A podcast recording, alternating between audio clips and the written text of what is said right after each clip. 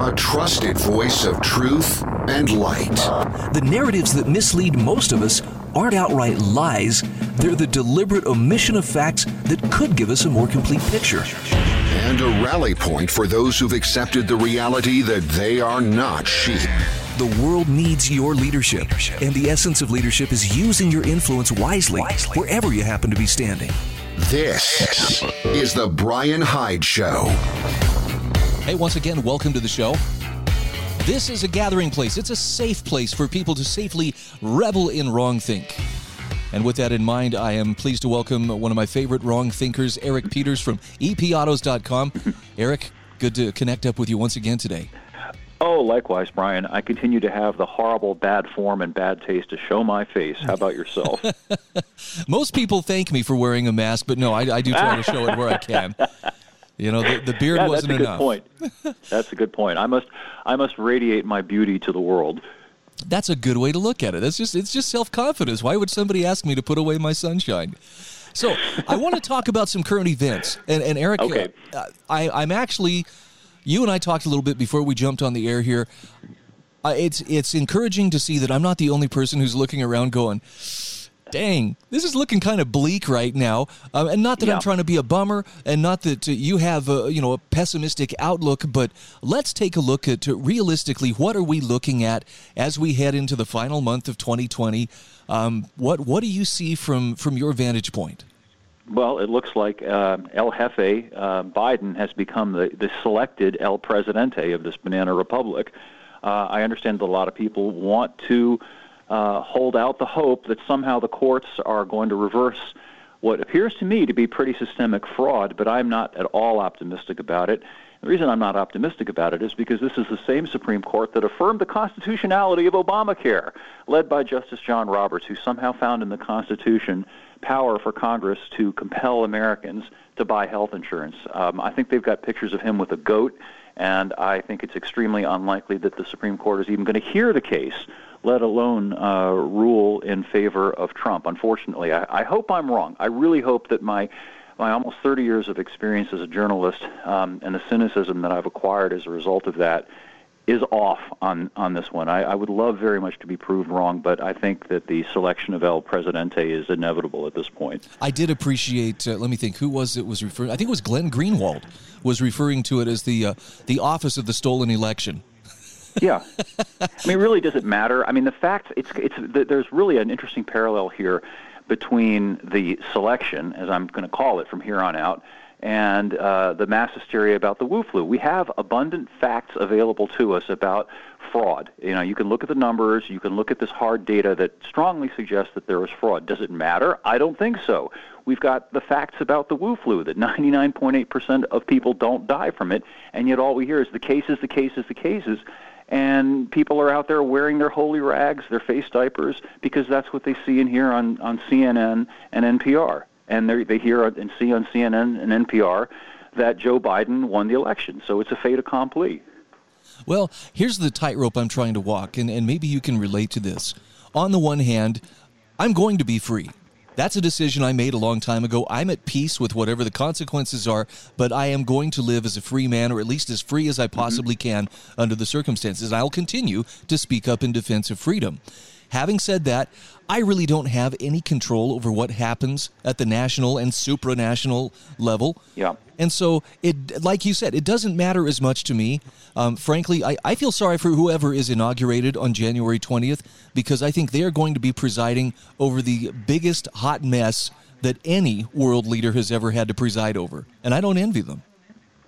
Well, I think that they uh, are, are champing at the bit because what they care about is power and influence and money, and they're going to have that in abundance. They don't care about the misery that's been inflicted on the populace. If anything, the misery that's been inflicted on the populace redounds to their benefit because they can reframe that as, I'm your savior, I'm your leader, just do as you're told, as Fauci has been telling us.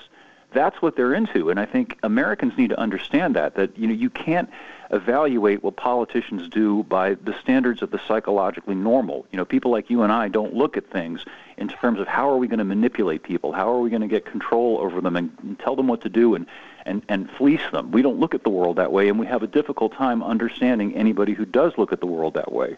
Well, and and I don't like to be played.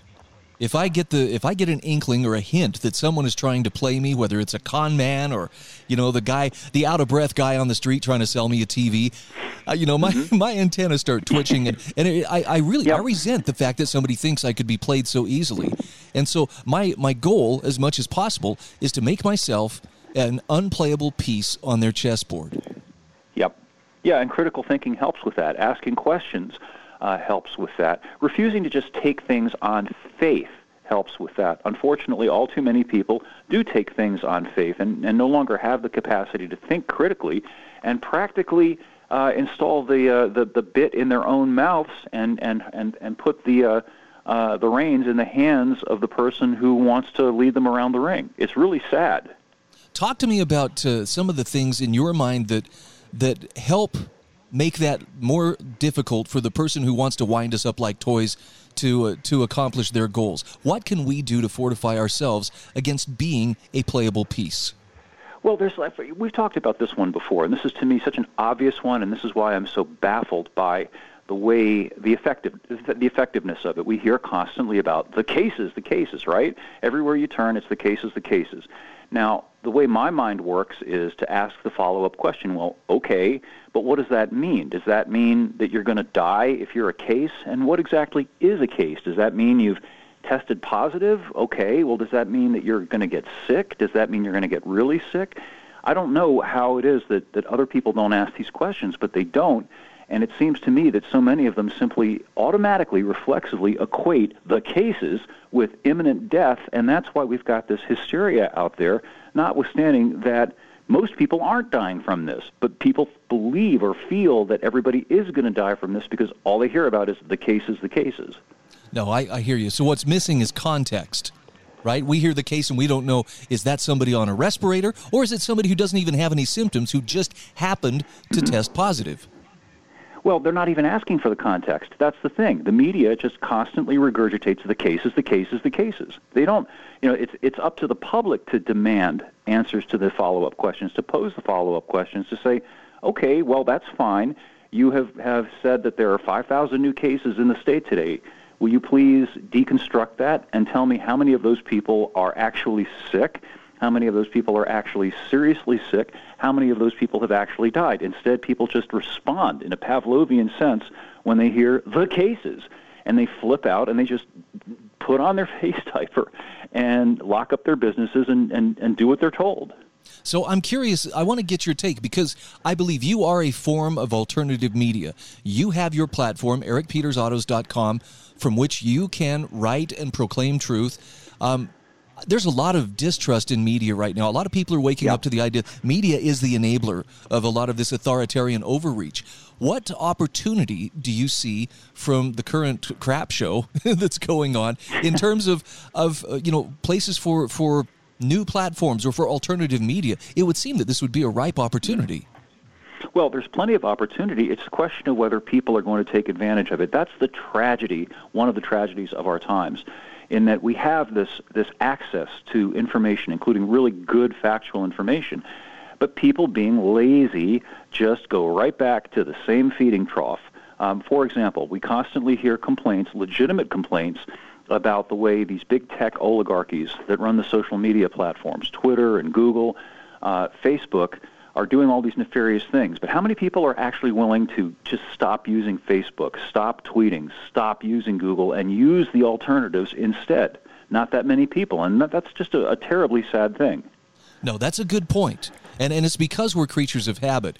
Uh, my only hope is that the, the discomfort, if not anger, that uh, that people are feeling towards politicians who clearly have one set of standards for themselves and and they're enablers in the mass media. Um, I'd like to think that the mask is slipping enough that people would be willing to break their habits just out of frustration that, look, I'm not going to be played like this anymore. I hope so, and also I wish, as a journalist, and I'm speaking now as a member of the profession, I, I would like to see a return to the expectation that that news is not political, that you report the facts and you let the audience analyze and interpret the facts, you don't editorialize constantly. You don't lecture constantly. You don't deliberately leave out relevant facts. You don't use your platform to manipulate people. The contempt for journalism I think, derives from the fact that journalism is now simply advocacy. You can't find straightforward news any longer. There's probably always been a bias to one degree or another uh, in the media because you know we all have our opinions, and, and some of these things get expressed unconsciously just in the words that we use and so on. But it's gotten it's gotten rancid. It's now it's Soviet the way things are politicized and the way every single sentence, every word has to have some kind of political freight loaded onto it, such that it's contemptible. And the result of that is people line up with whatever political side they, they want to hear. So you've got the conservatives who listen to Fox and the right wing media, and you've got the liberals who listen to CNN. And there really isn't any objective, legitimate journalism out there anymore, at least not in the mass market sense. Okay, we'll be back right after this.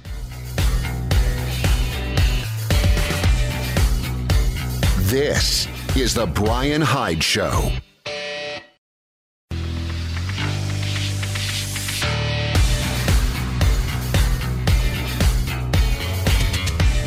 This is The Brian Hyde Show. Once again, welcome back to the show. Eric Peters from EP Autos is my guest. And Eric, there's a topic I want to tackle in this second segment that uh, you are uniquely qualified to be uh, commenting on, and that is uh, automobiles. And in particular, I noticed you had a couple of uh, columns. One of them really caught my eye because it said, "Don't buy a new car."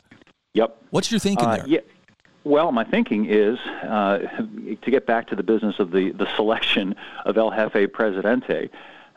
If this man actually is enthroned as the president, he's told us what his plans are for cars, particularly uh, internal combustion powered cars, uh, which are essentially going to be extincted by regulatory fiat by 2030. And of course, that number keeps popping up all the time, doesn't it? So, one very bad reason to buy a new car is the depreciation on the new car. But can you imagine the depreciation um, that is going to ensue when it becomes plain that whatever car you buy in 2021 will become functionally useless nine years later by 2030 because you either won't be able to drive it many places, let's say, or because um, Biden has jacked up the, ca- the taxes on gasoline such that we're paying seven or eight dollars a gallon on gas. That is going to kill the market for non-electric cars. That's what's coming, and that's one very good reason to not buy a new car right now. Okay. No, that's I I can see. I'm I'm trying to picture though in my mind how excuse me how we would uh, let ourselves be painted into that corner. But then again, looking at the the sum total of how people are behaving, maybe it's not Yeah. that that big of a stretch. Sure. How we've been, we've been painted into the corner of shuttering our businesses, closing down our lives, and walking around with a ridiculous holy rag on our faces. No, good point. Now, you also though offer a solution in another column, and you say, look, it's not Yeah. that you know people need vehicles, our, our vehicles wear out, but you advise uh, if you're going to buy a vehicle, instead look at a used one, and particularly you recommend a particular type of vehicle.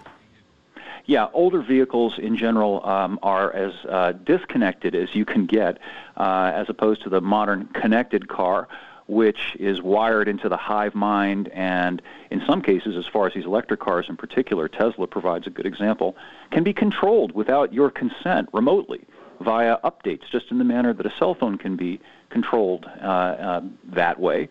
So I got to thinking about, well, how do you disconnect? And one really good way is to buy a vehicle that doesn't have all of these electronic systems, and even better, one that is almost completely independent of external control, which would be an old truck with a mechanically injected diesel engine.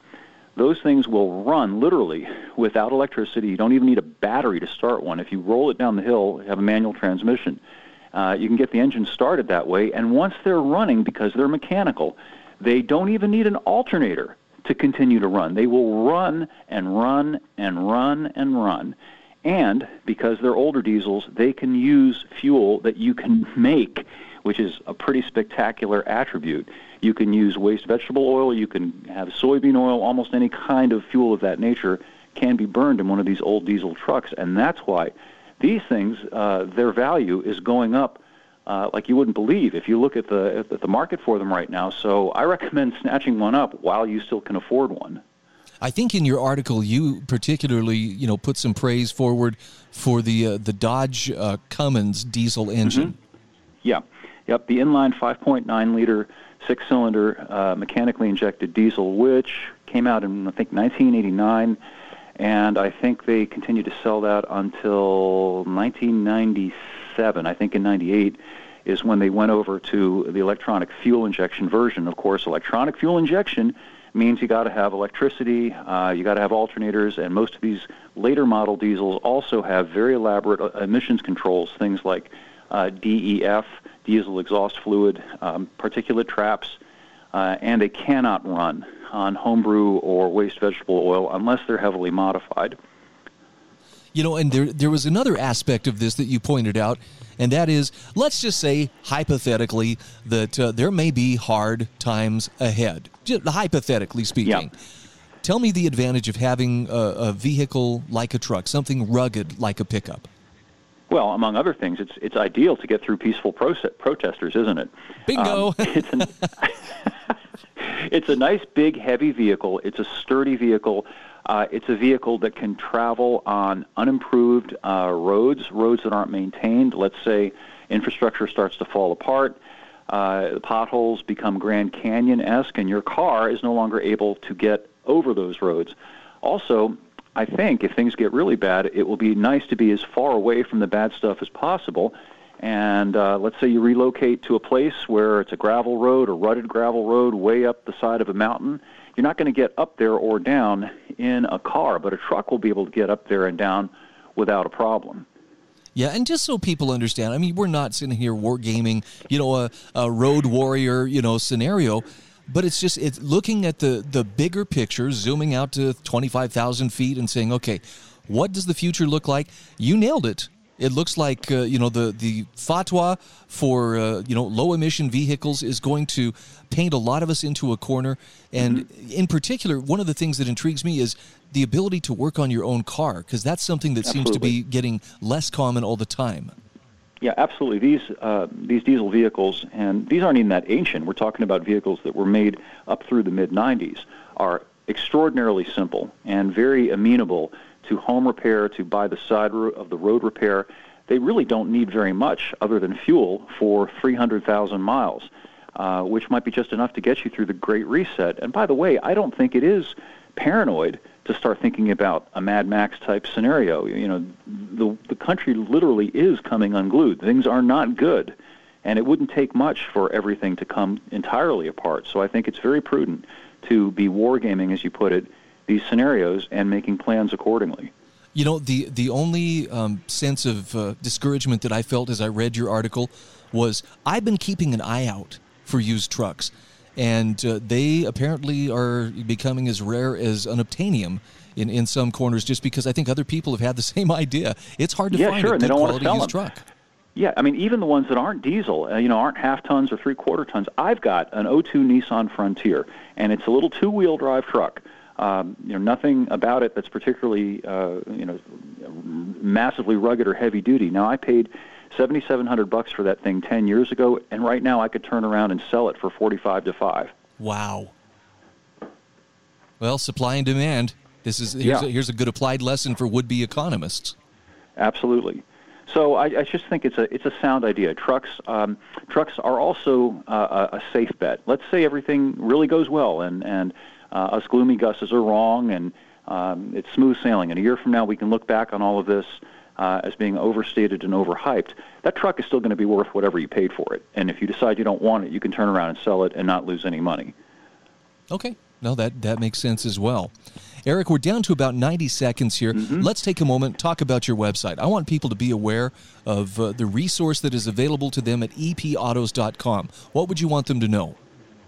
Well, one of the things that uh, maybe they'll be interested to know is that I'm happy to field any questions they may have about any topic, whether whether it's about a new car, a used car, motorcycle, classic car, whether it is a political question, anything they'd like to pick my brain about. Um, we have a little button that follows every article uh, that says "Ask Eric," and you can click on that, and it, it'll it'll pull up a box, and you can shoot me an email, and I will do my very best to answer it and provide the information and facts that you need it's just something that I do as a courtesy. There's there's no transaction or money involved there. It's just a just a little feature I have on the site. Okay, take 30 seconds and let's give a shout out to your sponsors. Oh, sure. Well, let's see. Um, among my favorites, of course, Valentine One radar detectors. I think that you are naked on the road if you don't have a good radar detector. And Valentine 1, in my opinion, and um, based on the facts, makes the best radar detector on the market.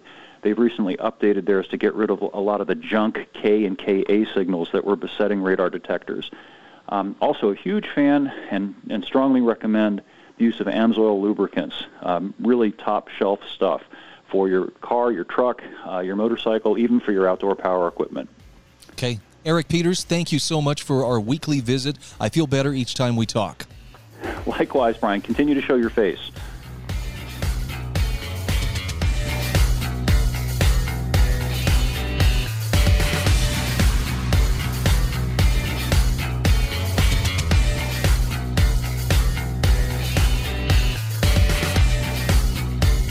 This is The Brian Hyde Show.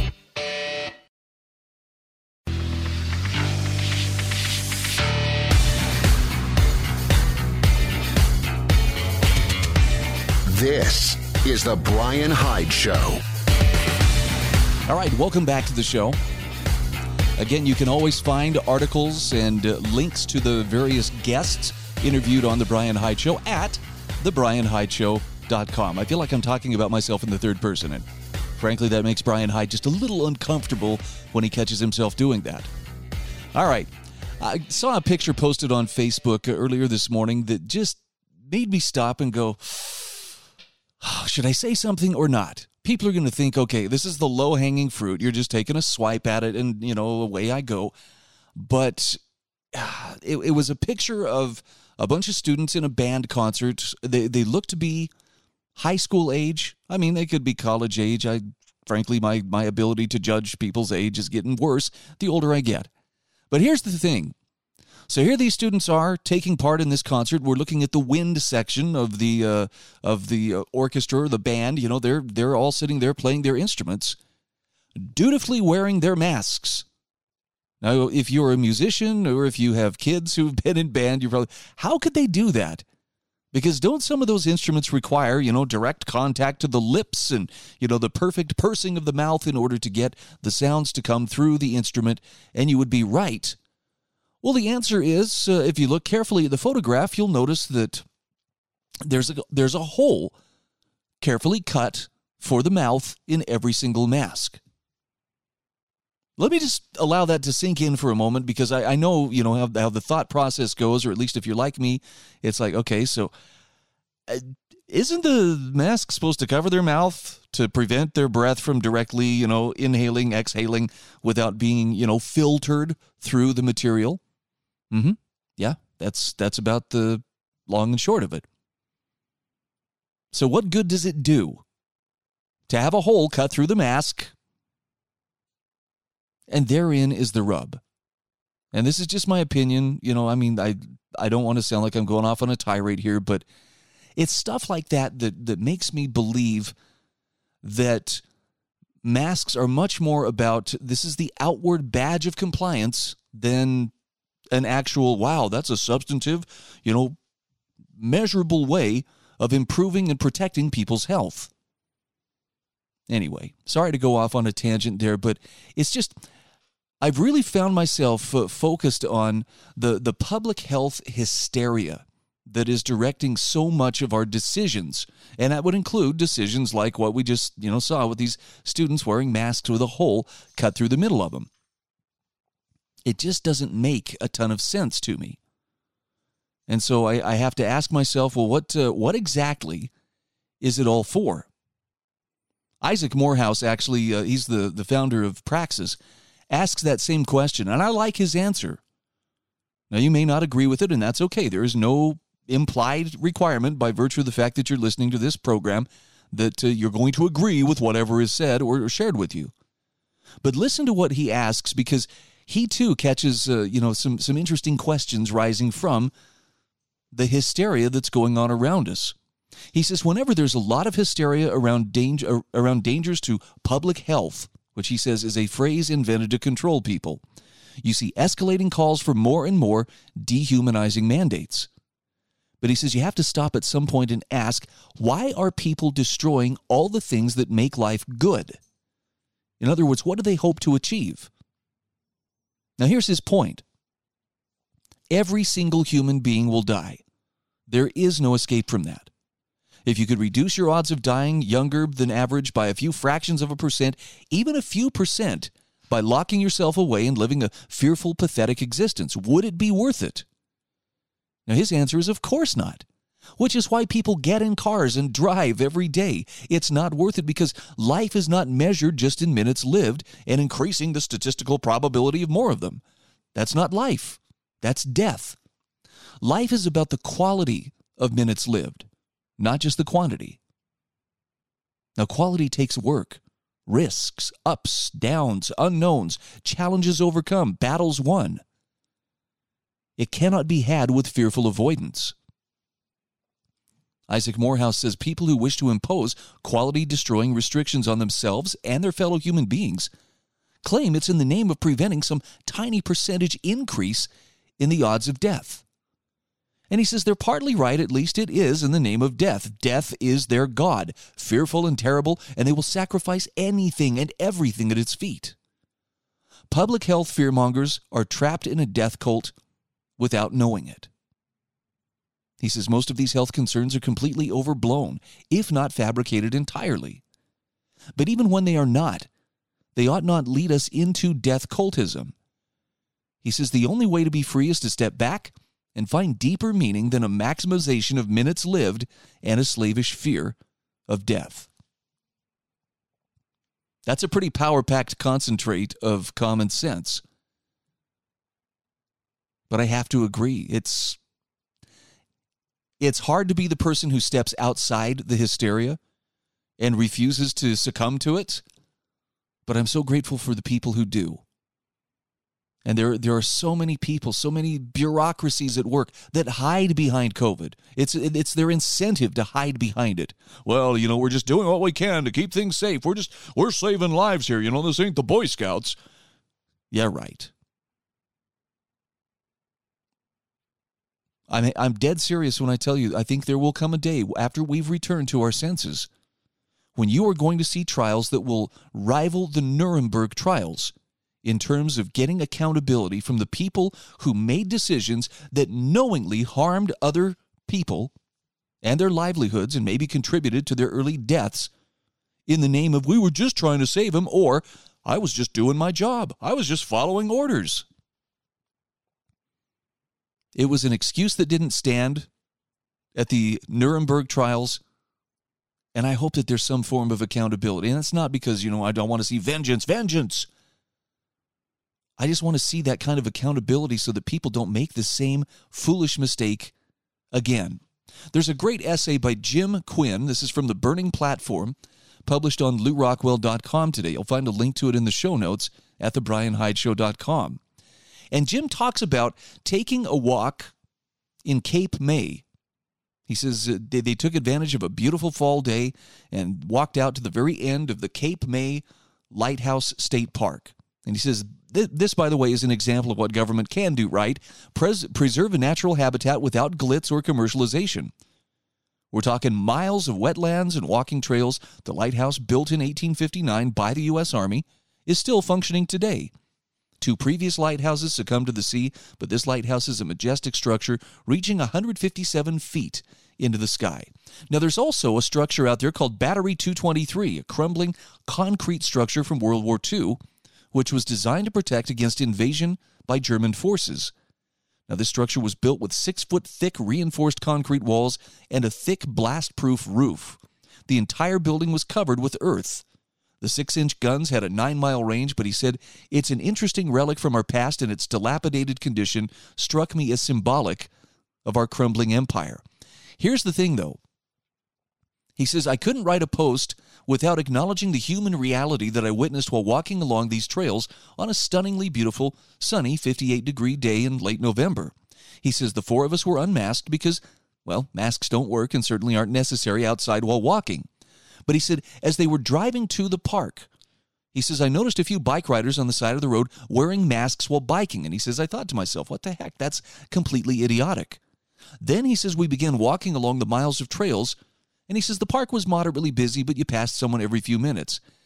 He says he would estimate 80% of the people we passed on the trails were masked and fearful of us unmasked hooligans. And he says, I can only imagine their thoughts as they wondered why we were risking their lives being so careless. Now, his reaction, I think, is, is something that most of us might understand. He says, I was disgusted by the lack of critical thought exhibited by these people. He says, I might have understood it if it was only if it was only people over 70 years old wearing the masks, but most of these people were young. They have a virtually zero risk of dying from this flu. They have a virtually zero risk of catching it by, uh, by walking on a walking trail at a state park. But they silently and obedient, obediently do as they are told by their overlords. And his point is this he says, I'm saddened by how easily the totalitarians have been able to use fear, propaganda, lies, and misinformation to turn the vast majority of Americans into compliant sheep.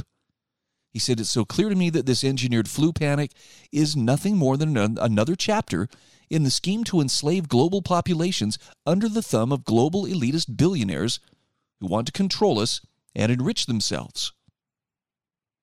By the way, he has a nice excerpt from uh, V from Vendetta, V's speech to London, which captures the essence of what's happening. The bottom line is this kind of stuff can't happen without our consent. So that may be a subject you want to revisit in your, you know, spare time or when you're doing some contemplation. What do I give my consent to and why do I give that consent? And can I withdraw it? You might be surprised at what you discover about yourself.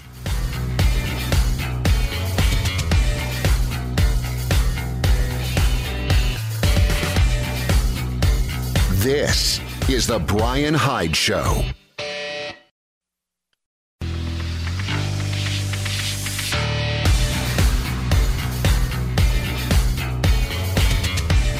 This is The Brian Hyde Show.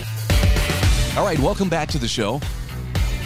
I had a wonderful conversation with a couple of friends last night, uh, one of whom I've known for quite a few years, the other I just met recently. Steve and David are uh, both uh, native Canadians.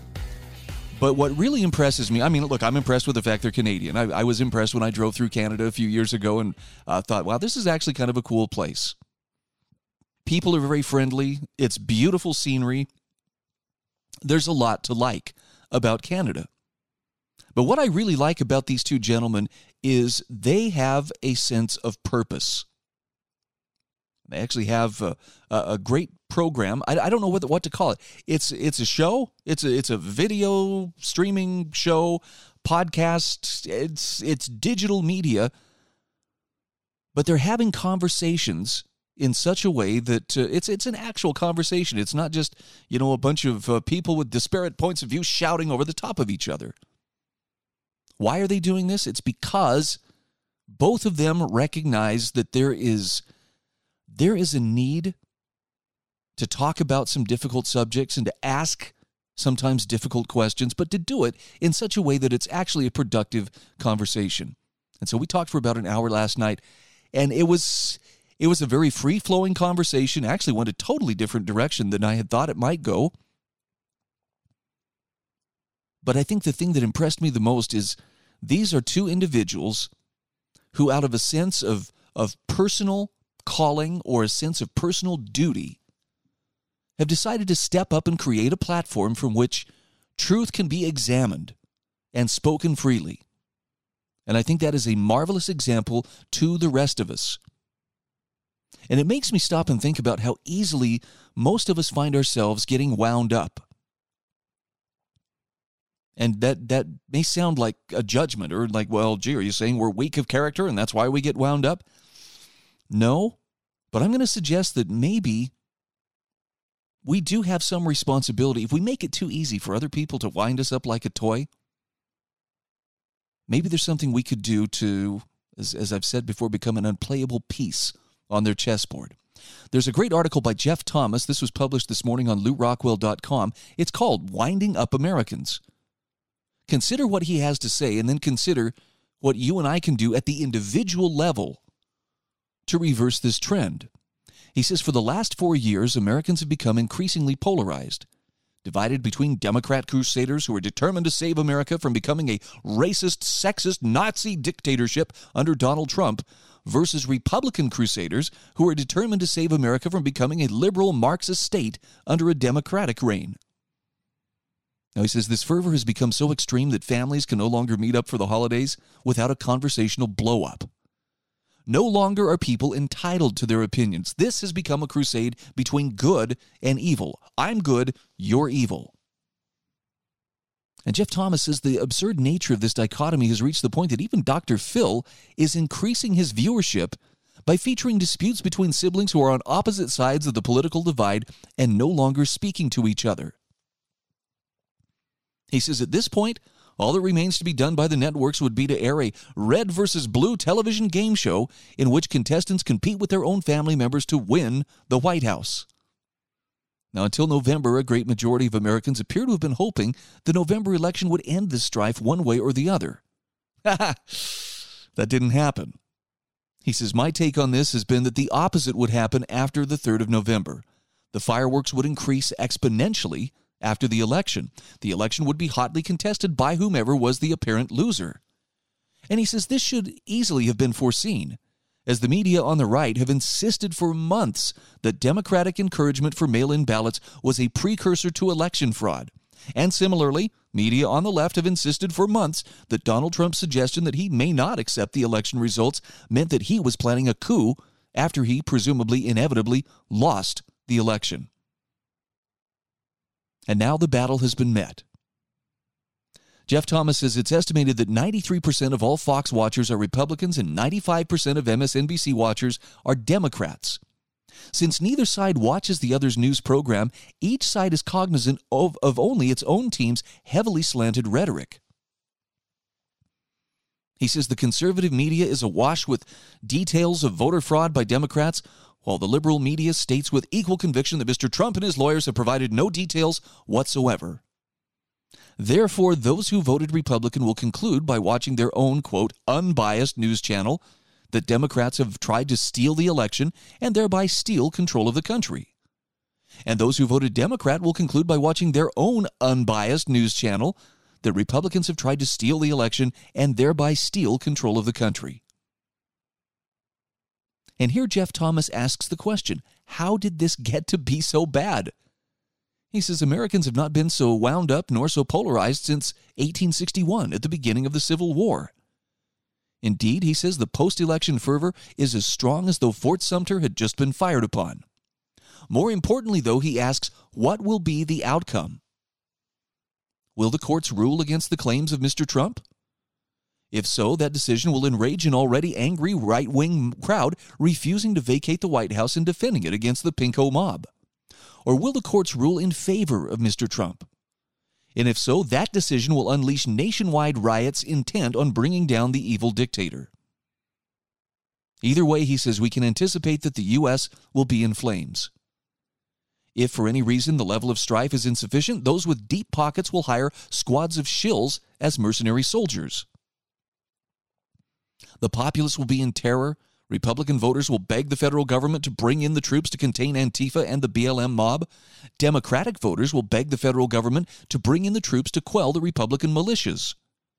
In such an upheaval, he says the one thing both sides will have in common is they will both beg for the creation of a police state. Ding, ding, ding, ding, ding. Listen to what this man is saying because this is a very real threat. And he says the federal government will never answer that call. Martial law would be declared possibly as a, quote, temporary measure until normalcy has returned. But what if normalcy doesn't return? What if pockets of violence continue to pop up all over the map with regularity? If that occurs, martial law would need to continue for as long as it was deemed necessary, which would be likely to translate into a permanent police state. At one time, the media was, for the most part, impartial and benign. But in recent decades, it has been bought out by four large corporations, and some of those corporations own and direct both liberal and conservative networks, which would seem to be at odds with each other. However, they are not. Jeff Thomas says today the objective of the media is not to offer news, it is to create strife. To pit one half of the electorate against the other. Now, in doing so, the ruling elite have the justification to lock the entire USA down under martial law. Once that's been accomplished, the elite may do as they please, as in all countries where a police state has been achieved, such as Nazi Germany, Mao's China, Stalin's Russia. Once military control has been put into place nationwide, meaningful protest ends. He says in each of the above cases, the populace was whipped into a frenzy of hate and violence against the Jews or the aristocracy or whatever other demon had been invented. But he says the real objective and result were the subjugation of the populace. Here's his point the American populace has been programmed like wind up toys, with the ruling elite winding up the keys on their backs as tightly as they will go. When the levers are released, Americans will act dramatically and in many cases blindly. But Jeff Thomas says at this point it's not too late for people to stand back, take a deep breath, and ask themselves if they're not being conned into their own subjugation. But it would appear that they've been wound up so tightly that such, uh, such objectivity is unlikely to occur. However, he warns if they do not step back, they risk losing what remains of their once proud democracy. Now, he's writing from across the pond, so forgive him for using the word democracy when he means republic, but you get his point. And to me, this illustrates, well, it illustrates one of the reasons why I do daily what I do. And it's not to further polarize you and to, you know, get you roaring for your team and waving the flag harder. It's to think more clearly about what is going on and whether or not we are being played like a fiddle at a barn dance. I mean, I can't tell you that what Jeff Thomas has described here is absolutely the truth, and, you know, there can be no doubt about it. But I will say it does make a certain amount of sense. It seems plausible to me. And if that's the case, the questions I'm asking myself are how can I avoid playing into that kind of a trap? I don't have all the answers, but as you know, I am happy to explore them day in and day out right here behind this microphone. And by the way, I would love your input. So if you find yourself on my website, thebrianhydeshow.com, if you look at the show notes, you will find there's a prominent little leave a comment feature there. Leave me a comment, give me some feedback. I'd like to know what you're thinking.